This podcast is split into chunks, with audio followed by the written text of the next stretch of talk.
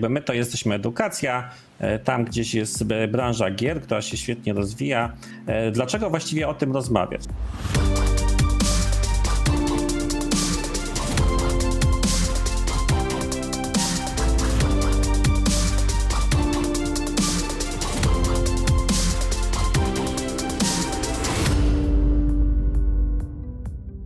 No więc moim zdaniem, po pierwsze, e, jak spojrzymy sobie na historię, no to gry istniały od zawsze i też w rozwoju. Czyli kiedyś, nie wiem, w, w czasach Napoleona e, na przykład e, do elementów takiego rozwoju osobistego, wykształcenia oficerów czy przywódców należały szachy, które wyrabiały pewne nawyki, pewien sposób myślenia, pewien sposób patrzenia na, na problemy, na rozgrywkę, na to, co się dzieje. No i oczywiście przy, przy, przygotowywały ludzi do, później do bycia w tamtym świecie, e, na przykład oficerami e, czy przywódcami w jakichś tam e, rozgrywkach, czyli w wojnach.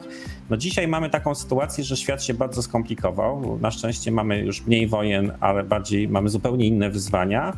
No i w związku z tym też gry, które są i też które ludzie grają, powodują, że nabieramy pewnych nawyków. E, jak pewnie obserwujecie, to e, bardzo dużo ludzi gra w jakieś gry. To się stał taki element naszego e, naszego świata, naszej rzeczywistości. Wydaje się, że nawet ten biznes, czy, te, czy ta branża gier, no już, już chyba już dawno prześcignęła branżę choćby hollywoodzką, czyli, czyli, czyli takiej rozrywki przenoszenia kultury poprzez język filmu. E, no i w związku z tym e, będziemy starali się e, temu przyjrzeć. przyjrzeć się przede wszystkim dlatego, że moim skromnym zdaniem jest mnóstwo inspiracji, jest mnóstwo rzeczy, które tamta branża, która jest znacznie bogatsza, jest znacznie bardziej rozwinięta, jakby powiedzielibyśmy, ponieważ ma większe, większe siły napędowe rozwoju, e, ma rozpracowane i myślę, że warto się tym inspirować. No a drugim, te, drugim e, powodem to jest to, że w ogóle jakby w edukacji bardzo chętnie widzimy coś, co się nazywa grywalizacja. W związku z tym też dostrzegamy, że, że to jest tego warte. I może, żebyśmy od czegoś zaczęli. E, wzięliśmy na warsztat pewien rodzaj gier i fajnie, jakbyś może Monika nam wszystkim wyjaśniła. Dużo więcej ode mnie godzin przesiedziałaś przed tymi grami, w związku z tym gdyś nam powiedziała, to o jakich właściwie, e, jakie gry mamy w tej chwili dzisiaj w tej naszej rozmowie na myśli. E, tak, Sławku, zrobiłeś tutaj bardzo fajne wprowadzenie w kontekście takim historycznym, w kontekście strategii, w kontekście walki, tak te gry, o których dzisiaj będziemy rozmawiać, ponieważ jak dobrze wszyscy wiemy, gry komputerowe to jest temat bardzo szeroki, mamy bardzo dużo różnych typów, rodzajów, które możemy dzielić ze względu na rodzaj rozgrywki, ze względu na urządzenia, z którego się łączymy, ze względu na to, czy gramy e, solo, czy, czy gramy zespołowo. Te gry, o których my dzisiaj e, chcemy porozmawiać, które chcemy wziąć na warsztat, to jest e, dość taka specyficzna e, kategoria gier zespołowych online, czyli gier rozgrywanych zespołowo w czasie rzeczywistym. E, I taką ogólną nazwą do jednego gatunku tych gier jest MOBA.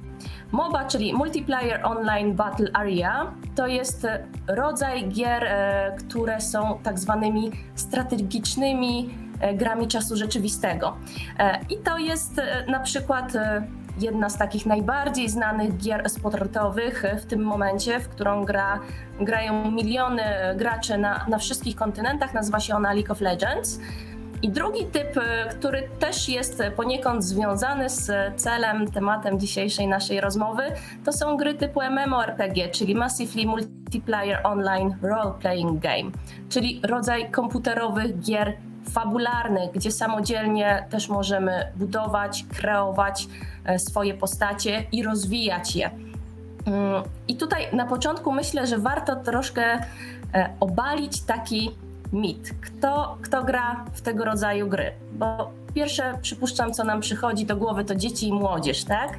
A jak przyjrzymy się statystykom e, tych gier, e, statystykom dostępnym w sieci, to możemy zauważyć, e, że tak naprawdę e, to nie są dzieci. Statystyki pokazują nam, że w tego rodzaju gry, jeżeli weźmiemy sobie grupę wiekową pomiędzy 10 a 20 lat, gra tylko 16% graczy. To jest tylko 16% tej społeczności. Natomiast pozostałe 84% to są osoby od 21 roku życia wzwyż, czyli tak naprawdę osoby dorosłe. I tutaj też mamy taki podział, że większość jednak to są wciąż mężczyźni, 62% to są mężczyźni, 38% to są kobiety, ale te e, dysproporcje tutaj, jeżeli chodzi o, o, kobiety i mężczyzn, wciąż się zmieniają. Coraz więcej kobiet e, również gra w tego rodzaju gry. No, ja też jestem tego przykładem. Więc tyle, jeżeli chodzi o, o takie statystyki i krótkie wyjaśnienie, wyjaśnienie terminów. Myślę, że e, teraz byśmy przedstawili e, Państwu, e, w jaki sposób będzie wyglądała nasza rozmowa, właściwie od czego, czego zaczniemy i jakie sobie założenie przyjęliśmy, bo to też pozwoli Wam jakby bardziej odnaleźć się w tym, do, do czego chcemy dążyć i, i do czego chcemy Was tu zachęcić. E, no ja myślę, że taka refleksja, która się pierwsza nasuwa, no to jest taka, że e, czy byśmy chcieli, czy nie, e, to mamy już w pracy pokolenie ludzi, którzy jest które grają w te gry, które są zaznajomione z tymi grami, które być może obserwują te gry, tak? bo już powstało nawet pojęcie e-sportu, są zawody, olbrzymie zawody odbywające się na wielką skalę, w których rzeczywiście najlepsi walczą.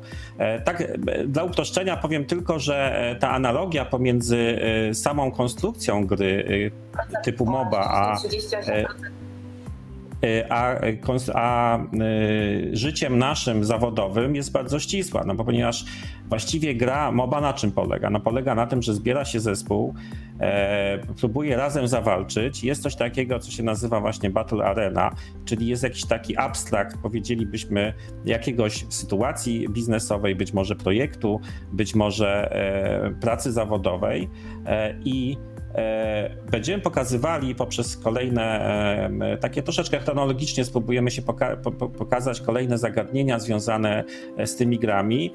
Pokazywali, że te gry są bardzo podobne. W związku z tym, po pierwsze, nawyki, które ludzie tam nabywają, kształcą ich właśnie w tym kierunku, w jakim być może E, e, oni właściwie trenują, powiedzielibyśmy, bardzo namiętnie. No i teraz pytanie, czy nie jest tak, że oni trenują rzeczy, które są bardzo użyteczne e, na rynku pracy. I myślę, że Przechodząc po kolei te obszary tych gier, będziemy również mogli sobie zobaczyć, jak tu się z tego inspirować. No bo jeżeli w tamtym świecie gier pewne rzeczy są fajnie rozwiązane, to dlaczego tego nie używać u siebie? Czy jeżeli budujemy szkolenia, czy budujemy procesy rozwojowe, czy nie powinniśmy na przykład zobaczyć to, w jaki sposób ci najlepsi, którzy mają olbrzymie budżety i naprawdę są świetnie przygotowani do tego, e, wykonują konkretne czynności, na przykład coś e, pokazują, albo coś ilustrują, albo tworzą sytuacje edukacyjne, które ludzi rozwijają. I tak myślę, e, Monika, że gdybyśmy zaczęli od czegoś takiego, no w końcu trzeba e, jakoś zacząć tę grę, tak? Ty masz większe akurat doświadczenie, więc, więc pewnie więcej razy to przeżyłaś. Jest taki moment, kiedy e, zainteresowaliśmy się grą, Część tych gier w ogóle jest za darmo, to jest też ciekawe, że, że one potrafią te w sumie najsilniejsze gry się utrzymać za darmo. Czyli siadamy sobie do takiego League of Legends, czy do takiego, nie wiem, Overwatcha, E, czy tego typu gry. No i teraz pytanie, od czego to się zaczyna, tak? Jest ten pierwszy moment i zobaczmy, co tam się dzieje właściwie. E, jeżeli w ogóle po raz pierwszy spotykamy się e, z danym tytułem, to tutaj mogę znaleźć takie, taką analogię zawodową. Zaczynamy od onboardingu, czyli zaczynamy od tutorialu, zaczynamy od takiej prostej rozgrywki, żeby poznać mechanikę, co, e, z czym się wiąże, w jaki sposób e, grać i, i w ogóle na czym, na czym dana gra polega. Jak przejdziemy ten pierwszy etap, który zazwyczaj rozgrywa się pomiędzy graczem a komputerem, to możemy wejść w społeczność, e, czyli możemy zacząć grać z innymi graczami.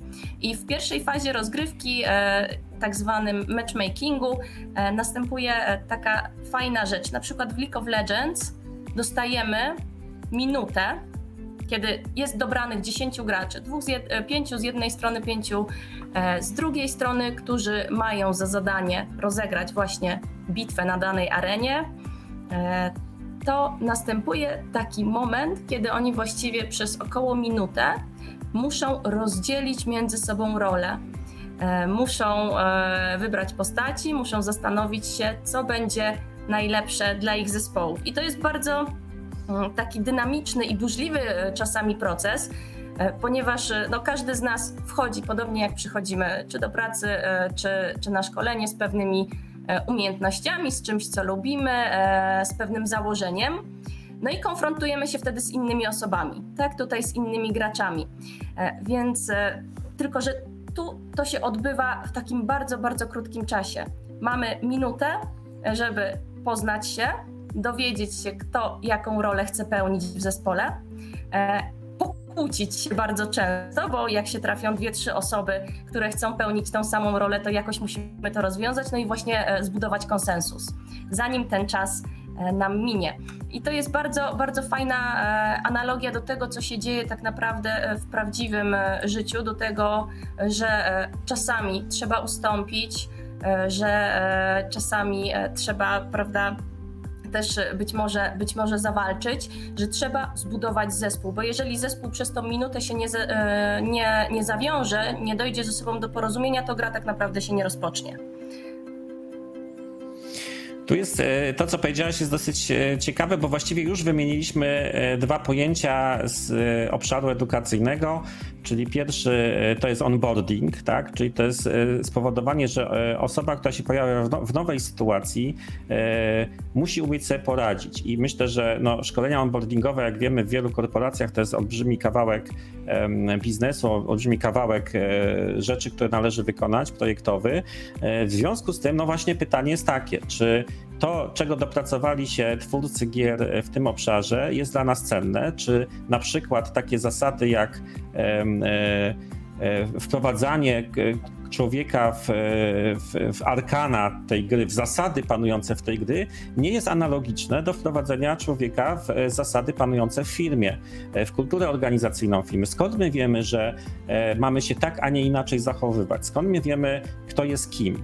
No i druga rzecz, która tutaj powstała, czyli poza e, onboardingiem, to powiedzielibyśmy, że jest to coś w rodzaju team buildingu, tak? Czyli jak ja, ja pamiętam jeszcze czasy, kiedy żeby zrealizować team building się jechało do lasu, to trwało jeden albo dwa dni, tam był forming, storming, tam były różne rzeczy, pozycjonowanie, po prostu mnóstwo historii, które powodowały, że no, człowiek w końcu się nauczył e, e, formować zespół, czy zespół się sformował rzeczywiście, tam nie wiem, pochodzili po lesie, po lesie troszeczkę trochę po się powspinali, porobili różne rzeczy. A tu się okazuje, że ten jeden czy dwa dni warsztatu tak naprawdę się odbywa w jedną minutę. Czyli ludzie, którzy się nie znają, pochodzą często też z różnych obszarów kulturowych, bo e, te e, algorytmy, które powodują matchmaking. Z tego co wiem, choćby po tym jak mój syn gra, e, wcale nie robią w ten sposób, żeby wszyscy byli z jednego miasta czy z jednego kraju.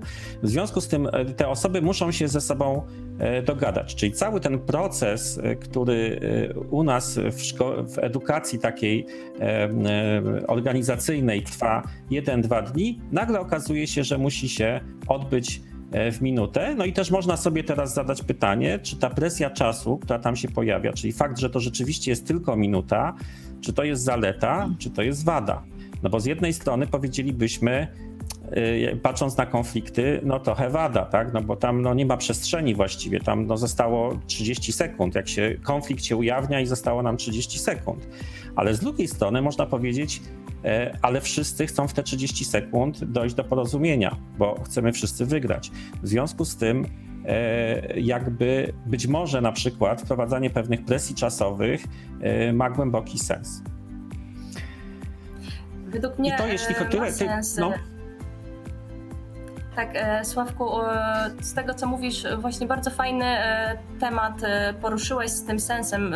Zobaczcie, to jest to się rozgrywa w ten sposób, że wszyscy mamy jeden cel. To, co powiedziałeś, wszyscy chcemy wygrać, wszyscy chcemy w ogóle zagrać, bo jeżeli się nie dogadamy, to nawet nie rozpoczniemy e, rozgrywki i to jest e, taka bardzo ciekawa rzecz, e, która w realnym życiu, czy w naszej pracy zawodowej, czy podczas szkoleń jest niezwykle istotna, żeby mieć, mieć zbieżne cele. Tak? Jeżeli na poziomie celów coś nam się rozjeżdża, to nie jesteśmy, nie jesteśmy w stanie zrobić kroku dalej, to nie jesteśmy w stanie zrealizować efektywnie projektu szkoleniowego, to nie jesteśmy w stanie pracować z grupą, czy w ogóle pracować w zespole w miejscu pracy. Tak, tutaj chciałam się do tego właśnie odnieść, co powiedziałeś. No ja myślę, że tu ciekawym tematem jeszcze jest e, to, że e, w ogóle występuje ten matchmaking, czyli to dobieranie się e, ludzi, a właściwie dobieranie przez automat ludzi do rozgrywki. I no zauważcie, że to też ma poważne konsekwencje u nas. Bo pytanie jest takie, jak my dobieramy ludzi do grup szkoleniowych, jak my dobieramy ludzi do zespołów. Ja coraz częściej słyszę, że to nie są przypadkowe wybory, że, że różnego rodzaju analizy, nie wiem, e, choćby Galupa na przykład, tak, talenty, czy, czy różnego rodzaju inne formy analityczne powodują, że w jakiś sposób dobieramy ludzi. Te gry mają swoje algorytmy. Pytanie jest tak, czy w takim zespole e, to, że są duże różnice, to jest dobrze, czy źle? Czy e, to, że ktoś jest e, początkujący, a ktoś jest bardzo dobry, to jest bardzo, bardzo źle? A może trochę dobrze, a może powinien być pewien, pewna różnica, ale mm, świadomie dobrana, czyli nie, nie za duża, tak? Czyli nie jest tak, że zupełnie nowy gracz gra z doświadczonymi, ale na przykład nieco słabszy y, jest w takim silnym procesie uczenia się, tak? bo, bo on gra z nieco lepszymi od siebie. Ja miałem taką przyjemność, ponieważ grając z własnym dzieckiem, no niestety muszę uznać jakby wyższość jego, ale ja się dużo wtedy uczę, tak? bo ja widzę, co oni robią, jak oni się zachowują i ja, ja w sposób podświadomy staram się ich naśladować, no jednocześnie stosować się do tego E, co się dzieje. Czyli mamy taki jakby element, w którym powiedzielibyśmy, e, jest, e, występuje matchmaking, czyli takie połączenie osób w zespół, który jest w tej sytuacji, no, powiedzielibyśmy rozrywkowej, ale w naszej edukacji powiedzielibyśmy, że jest to sytuacja edukacyjna.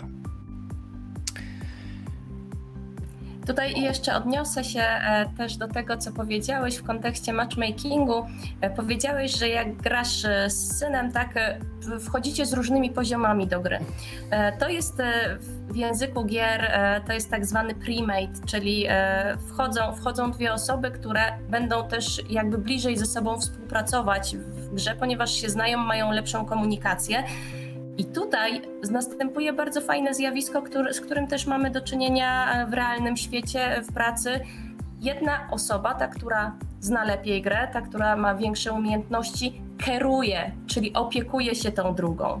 E, to, to jest e, podobne do, do zjawiska e, mentoringu w miejscu pracy, tak? Posiadania troszkę takiego swojego anioła stróża, który jeśli ty coś zepsujesz, jeżeli źle zagrasz, to po pierwsze od razu wytłumaczy ci, co zrobiłeś źle i dlaczego tak nie powinno się zachować, nie powinno się takiego ruchu wykonać w danym momencie, a po drugie też pomaga wyjść całemu zespołowi e, z kłopotów właśnie przez, przez Twój popełniony błąd. Więc e, na tym poziomie też możemy zrobić taką fajną analogię.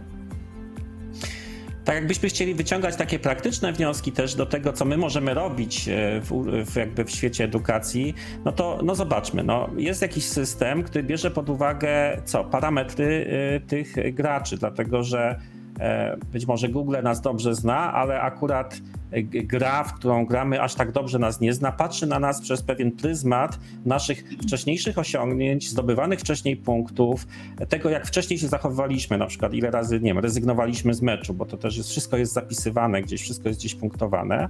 I teraz dla mnie jest taki bardzo praktyczny wniosek, czy my przy swojej mądrości dotyczącej uczenia nie powinniśmy również na to zwracać uwagę, to znaczy, żeby przyjąć pewien sposób patrzenia na osobę, pewien schemat. To można zrobić w Excelu, tak? To może, to może być platforma e-learning, to może być narzędzie, w którym da się zaprogramować zliczanie punktów, e, dzielenie, dodawanie, odejmowanie. Nie sądzę, żeby tam dużo więcej było e, potrzebnych rzeczy, żeby taki algorytm wdrożyć, ale żeby jakikolwiek sensowny algorytm łączył ze sobą ludzi.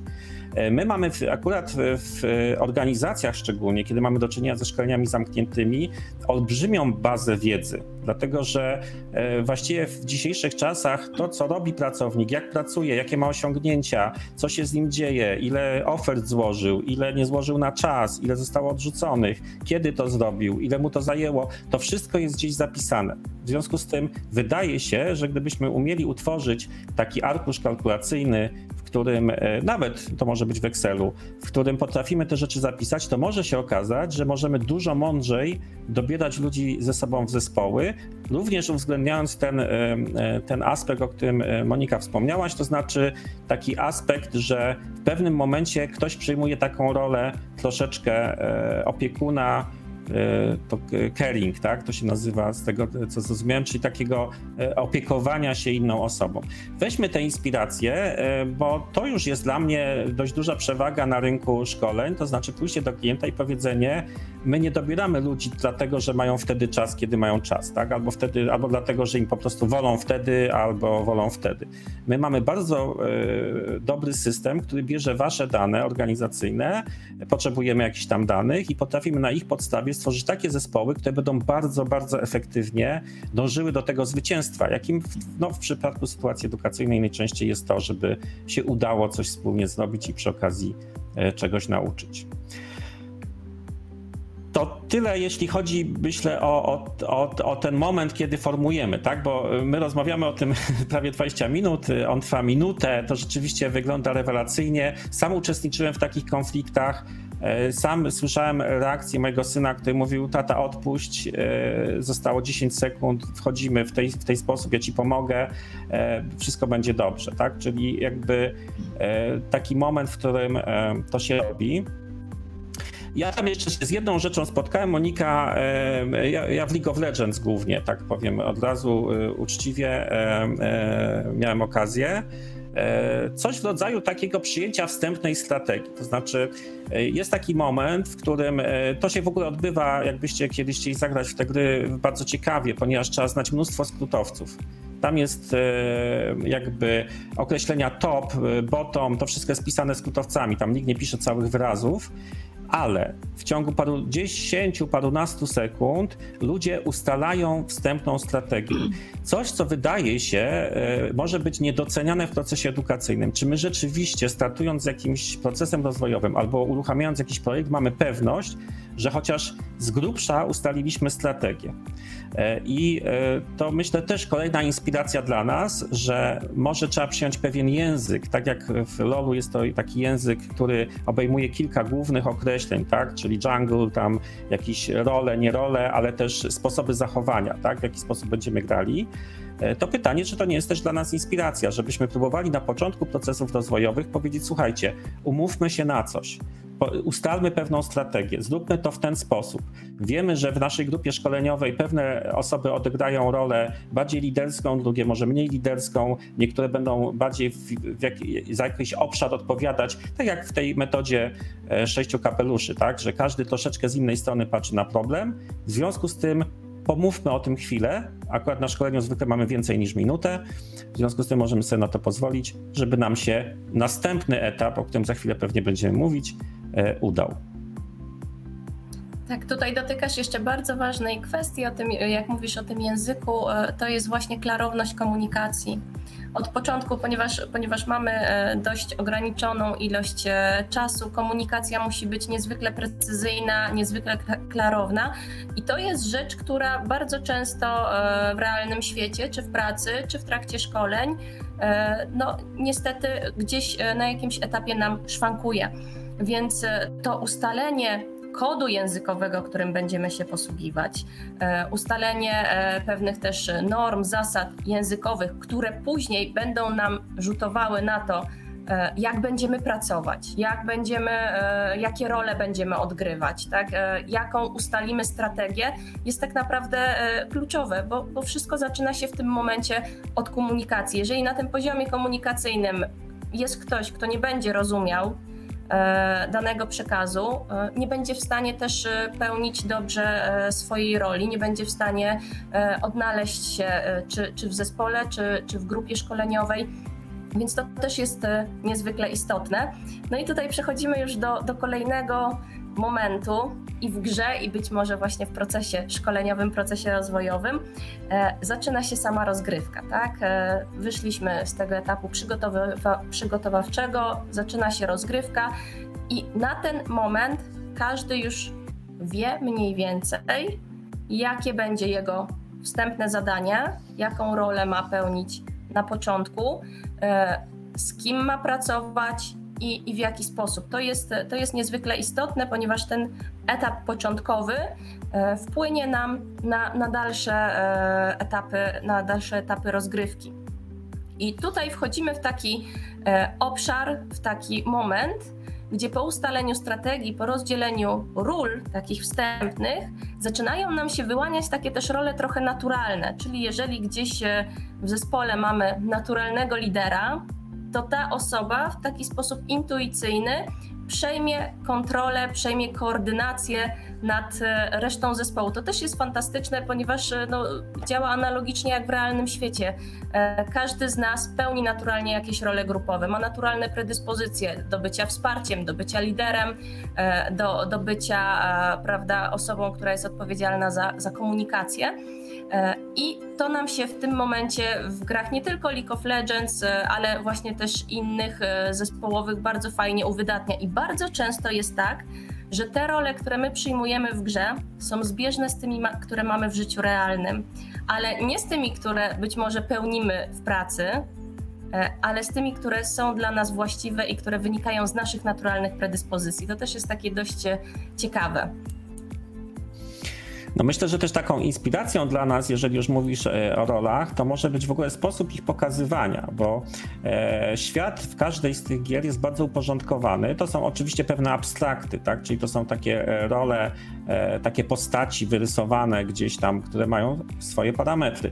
Te parametry są bardzo czytelne i są bardzo ładnie zwykle pokazane i są bardzo powiązane też z rozgrywką, tak? czyli na przykład w League of Legends jest pytanie, czy ta osoba ma dużą szybkość, czy y, jest jakby taką, takim bardziej zabójcą, czyli ma silny atak, czy na przykład może pomagać, leczyć y, innych i wtedy się bardziej nadaje do roli supporta.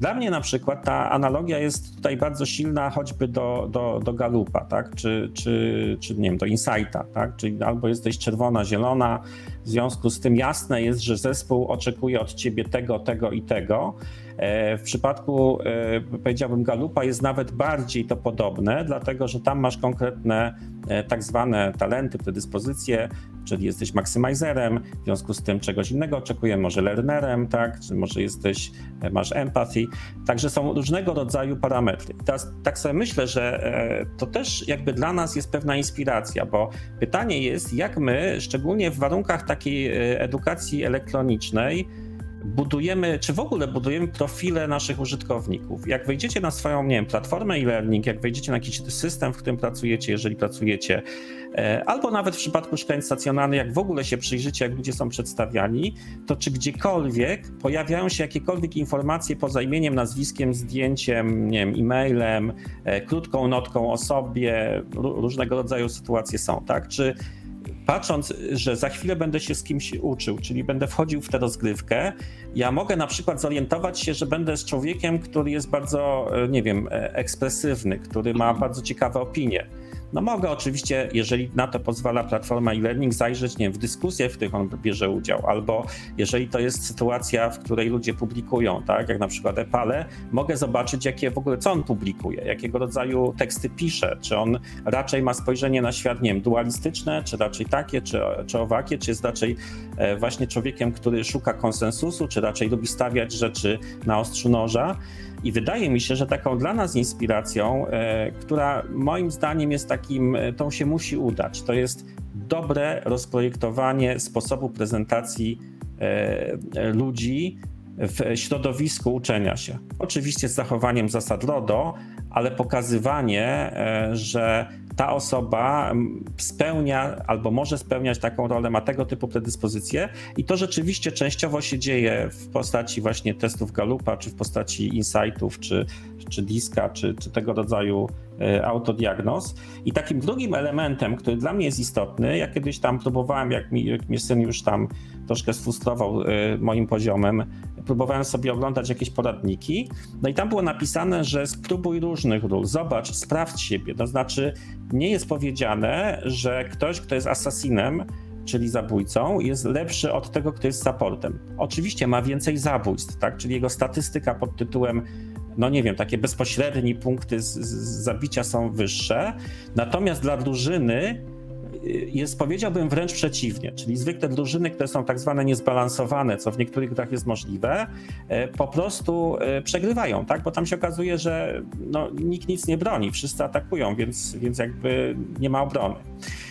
I to jest dla mnie taka inspiracja, czyli spróbujmy sobie w edukacji może mądrze, może z udziałem grafika, może z udziałem kogoś, kto się zajmuje pokazywaniem danych. To jest teraz bardzo modna, e, modny obszar. Jest dużo ludzi, którzy tym się fascynują. Zbudować bardzo atrakcyjny dla użytkownika obraz samego siebie, żeby on zobaczył siebie w lustrze rozwojowym, żeby on sobie zdał sprawę, że on nie jest gorszy od kolegi, który jest bardziej wygadany, bo jest być może introwertykiem ale w tym swoim byciu introwertykiem jest bardzo cenny, a, a, a, szczególnie cenny dla drużyny, ponieważ ma takie parametry, które pozwalają na użycie ich podczas y, no, tej bitwy, którym jest projektem albo szkoleniem. Dotykasz tu w swojej e, wypowiedzi kilku takich bardzo e, ważnych rzeczy. Pierwsza rzecz to jest właśnie ten nasz indywidualny rozwój i to, jaką rolę pełnimy na tle grupy. To jest bardzo istotne też we współczesnym świecie. Druga to jest, drugi to jest właśnie element pracy zespołowej e, i e, tego, tego budowania pracy w zespole, ponieważ w grach online'owych jest tak, że e, nie da się grać samemu, samodzielnie się nie wygra gry. Prawda? I jeżeli będziemy grać, jest takie pojęcie grania na siebie, czyli takiego samolubnego grania, żebym ja miał najwięcej tych e, wymiernych korzyści, czyli czy killi, asyst, zabitych, e, zabitych e, potworków, mopków, ale to nam nie gwarantuje wygranej. Bardzo często jest tak, że jeżeli w zespole znajdzie się osoba, która gra na siebie, czyli po prostu zależy jej na indywidualnym sukcesie, cały zespół przegrywa. I cała rozgrywka w rezultacie jest, jest na minusie, wygrywa zespół przeciwny. To jest takie e, bardzo istotne i też bardzo często e, zdarza się w realnym świecie i, i, to jest też taka przestrzeń e, do rozwoju właśnie dla nas i myślę, że do wypracowania, wypracowywania podczas szkoleń, żeby wskazywać, że tak naprawdę każda rola w zespole jest istotna. E, każda e, rola, każda osoba, która e, składa się na ten zespół, ma do wykonania konkretne zadanie i to wszystko tak naprawdę działa jak naczynia połączone. Bo w momencie, kiedy też to, Tutaj znowu można się troszkę cofnąć do tego team buildingu. Jeżeli zbierzemy sobie w grupie, czy to szkoleniowej, czy w zespole w pracy, grupę samych indywidualistów, gdzie każdy będzie ciągnął E, w swoją stronę. Każdemu będzie zależało też tylko bardziej na przykład na, na tym indywidualnym e, rozwoju czy indywidualnych sukcesach, a nie sukcesach zespołu, e, no to wtedy wchodzimy w takie typowe dysfunkcje pracy zespołowej, prawda? Nie, nie jesteśmy w stanie osiągnąć jako zespół żadnego celu, nie będziemy w stanie zrealizować projektu. Więc to też jest taka dość istotna analogia. I to jest tak, że w gry online'owe bardzo e, często grają ludzie, którzy właśnie potrafią współpracować w zespole, bo taka gra online szybko nam zweryfikuje. Jeżeli e, dana osoba nie umie grać zespołowo, jeżeli dana osoba gra na siebie, to ona zostanie wyrzucona z zespołu jeden raz, drugi raz, trzeci raz, w końcu dostanie bana. Czyli dostanie e, zakaz gry odgórnie od twórcy gier. I to też bardzo fajnie nam weryfikuje, kto się do jakiej pracy nadaje. No tutaj dotknęłaś takiego też te, tematu o pracy zespołowej, ale też jakby o trochę o przywództwie, tak? Bo my uczymy leadershipu, tak? I uczymy ludzi na różne sposoby, e, czym jest dobry lider, no właśnie jest tam między innymi obszar komunikacji, ale też w ogóle jest takie pojęcie, powiedziałbym, jakiejś takiej, nie wiem, legitymacji, tak, czy jakiegoś takiego, e, właściwie dlaczego jesteś liderem. Ja powiedziałbym nawet, że się często spotykam, szczególnie czytając literaturę z takimi książkami, które sugerują, że coraz częściej właściwie są, jest dynamiczny e, przydział lidera, czyli w sytuacjach biznesowych, E, w sytuacjach e, e, jakichś trudnych często okazuje się, że decyzję podejmuje wcale nie szef, tak? czyli, czyli organizacja w tej wszystko musi iść przez szefa, średnio działa. W związku z tym ludzie muszą się nauczyć szanować albo przejmować pewne takie przywództwo, powiedziałbym dynamiczne przywództwo. To, co jest ciekawe w przypadku gier, to jest to, że nie mamy tam żadnych innych tam, tam nikt nie jest mianowany, tak? Czyli tam nie jest tak, że ktoś jest, nie wiem, synem prezesa, albo ktoś jest w ogóle prezesem, albo dyrektorem, a ktoś nie jest dyrektorem. Tam jest raczej tak, że ludzie patrzą i mówią, tak, to jest mądra decyzja. Y, okej, okay, idziemy, tak, robimy to, co ta osoba zaproponowała, bo to jest bardzo mądra decyzja. Mało tego, wierzymy w to, że ona proponując to, co proponuje, e, złożyła propozycję w oparciu o to, co wie o polu walki, czyli o te informacje, których my nie dostrzegamy być może na swoich ekranach. Tak? Ona mierzy się na jakimś obszarze tej walki z kimś, my to możemy kątem oka obserwować, ale ona dokładnie wie, co tam się dzieje. Ona widzi, e, że jest szansa na to, żebyśmy poszli do przodu E, chociaż my jeszcze nie możemy jej dostrzec, zajęci swoim, e, swoim odcinkiem. I tu wydaje mi się, że też dla nas taka silna inspiracja, żeby e, uczyć ludzi w firmach takiego umiejętności, po pierwsze przejmowania takiego leadershipu, przejmowania może nie leadershipu, co liderstwa, ale również szanowania, nauczenia się takiego szanowania, jeżeli ktoś mądrą decyzję przedstawia, to nie ma czasu na to, żeby się zastanawiać, czy on jest prezesem, czy on nie jest prezesem, czy on ma prawo, czy nie ma prawo, tylko po prostu trzeba ocenić szybko sytuację i y, podążyć za tą osobą. Mhm. I to też tak można zinterpretować troszkę od drugiej strony. Zobacz, to jest wypracowanie w organizacji takiej kultury brania odpowiedzialności że odpowiedzialność spoczywa nie tylko na tym liderze formalnym, tak, e, synu prezesa czy prezesie, ale tak naprawdę w momencie, e, kiedy jest ten szacunek do innych decyzji, jest ta możliwość wysłuchania e, i podążania za tym, co jest rzeczywiście mądre i dobre, to budujemy wtedy kulturę odpowiedzialności, czyli wszyscy pracownicy, wszystkie osoby w zespole czują, że mają wpływ na kształt tego, co się dzieje, czują, że mają wpływ na, na podejmowanie decyzji, na realizację e, projektu. To też jest bardzo istotne e, i naprawdę w kontekście realiów współczesnego świata, w kontekście tego, że wchodzi nam na rynek pracy nowe, zupełnie inaczej e, wychowane pokolenie, tak, z innymi wartościami, to jest, wydaje mi się, przyszłość też w zarządzaniu, właśnie to budowanie kultury odpowiedzialności w całym zespole, wśród wszystkich pracowników. E, tak kończy nam się niedługo czas, ale także myślę, że zostały nam jakieś dwa, trzy, jeszcze być może dwa tematy. Ja bym chciał wrzucić taki, który mi, mi, mi bardzo odpowiada osobiście.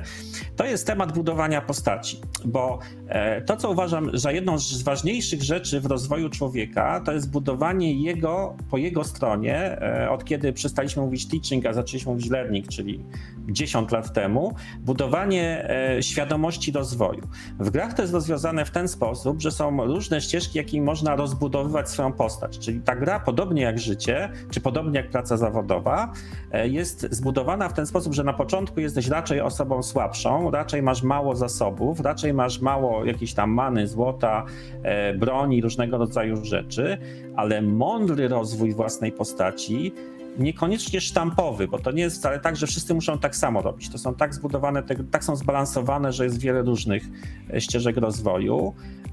Pozwala ci wejść na wyższy poziom. Z tym, że e, jak spojrzycie sobie na to z punktu widzenia edukatora, to powiemy, no idealna sprawa, tak? To znaczy odbiorcy szkolenia, uczestnicy procesów rozwojowych, którzy sami są świadomi swojego rozwoju i sami jakby podejmują decyzję, że się e, decydują na tego typu rozwój, być może widząc, widząc e, jakby, że zwiększa się ich siła, zwiększa się ich taki ogólnie powiedzielibyśmy power do rozwiązywania moc, do rozwiązywania rzeczy, to jest dla nas e, wspaniała rzecz. Więc takie proste pytanie, czy my jako edukatorzy też nie możemy się na tym wzorować? Nie powinno być tak, że rozmawiając z ludźmi o ich rozwoju, na przykład w zawodzie jakimś, nie powinniśmy pokazywać im różnych ścieżek, pokazywać im różnych aspektów tego rozwoju. Może będziesz lepszym sprzedawcą, bo coś tam, ale możesz pójść troszkę inną ścieżką, możesz być bardziej komunikatywną osobą, możemy nad tym popracować, ale możemy popracować też nad tym, żeby na przykład nad twoim e, czasem, tak żebyś była mistrzem świata w organizowaniu własnego czasu, w związku z tym będziesz mogła zrobić wiele czynności, więc być może większy sukces odniesiesz.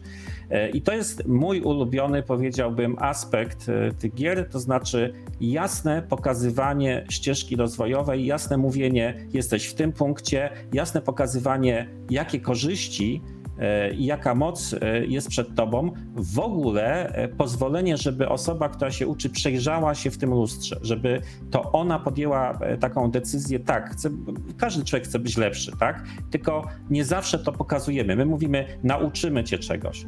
Nieprawda. My zmienimy cię tak? Ty nie będziesz, nie, nie wyjdziesz z tego szkolenia taką samą osobą, jaką, jaką byłaś. Taka, tak działa szkolenie, to my to wiemy. Ale jako edukatorzy zwykle się ograniczamy do tego powiedzenia, nauczymy cię tego, tego i tego i tego. Moim zdaniem błąd. A co u ciebie jest takim fajnym elementem?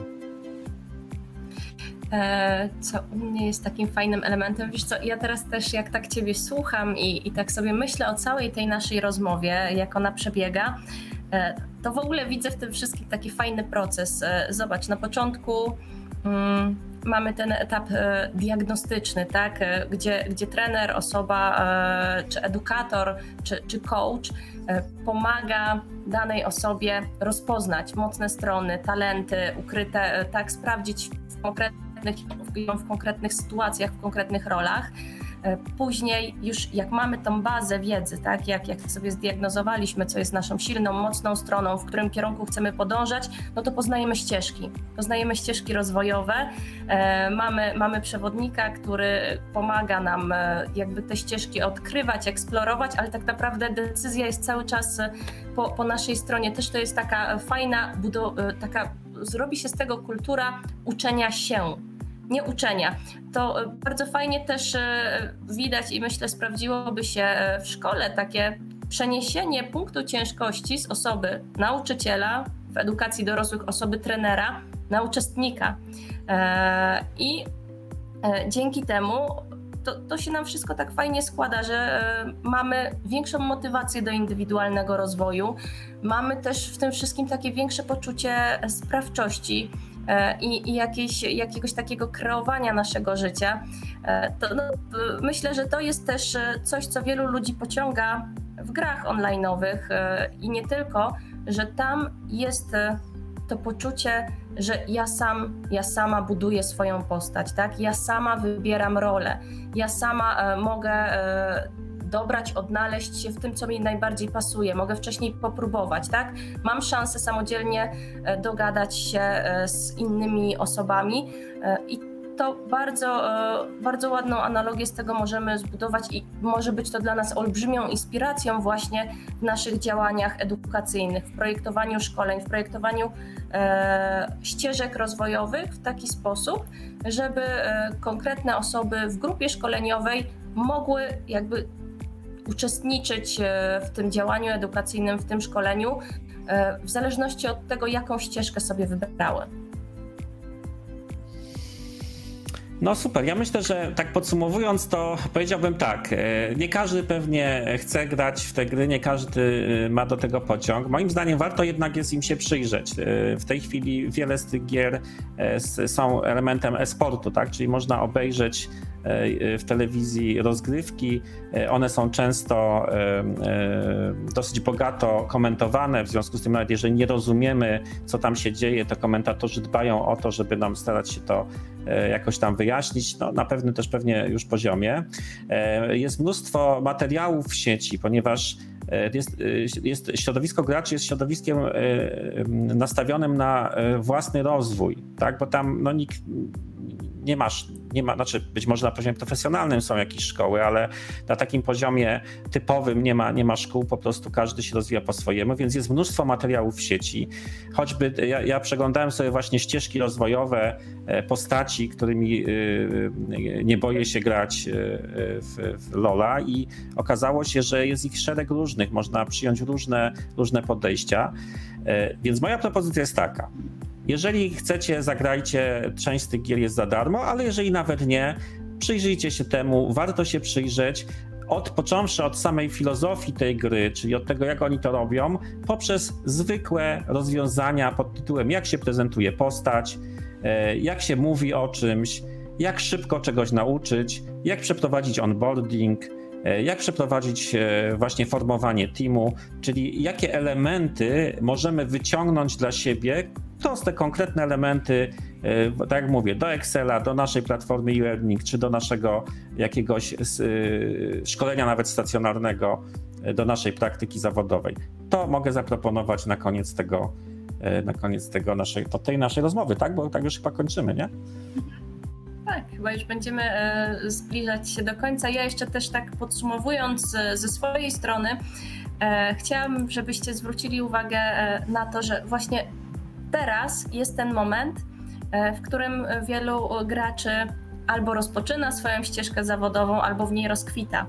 E, więc e, to są osoby, z którymi będziemy się stykać w swoim otoczeniu coraz częściej, a to są osoby, które tak mimochodem też, właśnie grając w gry, kształtują w sobie takie umiejętności jak szybkość podejmowania decyzji, tak?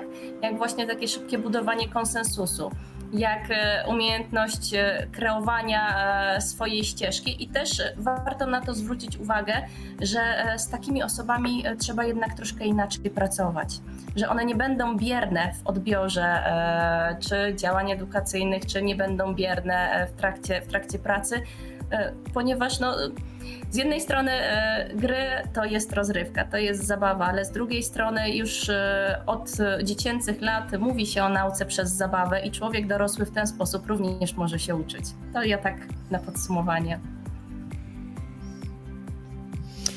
To co, zapraszamy wszystkich do, do gier, zapraszamy do przyglądania się temu. No i to chyba tyle na dzisiaj. E, ja dziękuję bardzo, bardzo się cieszę. Rozmawialiśmy z Moniką, od razu powiem w taki sposób, że nie mieliśmy tej rozmowy rozpisanej, więc mam nadzieję, że była o tyle ciekawa, że przynajmniej się nawzajem e, dość uważnie słuchaliśmy.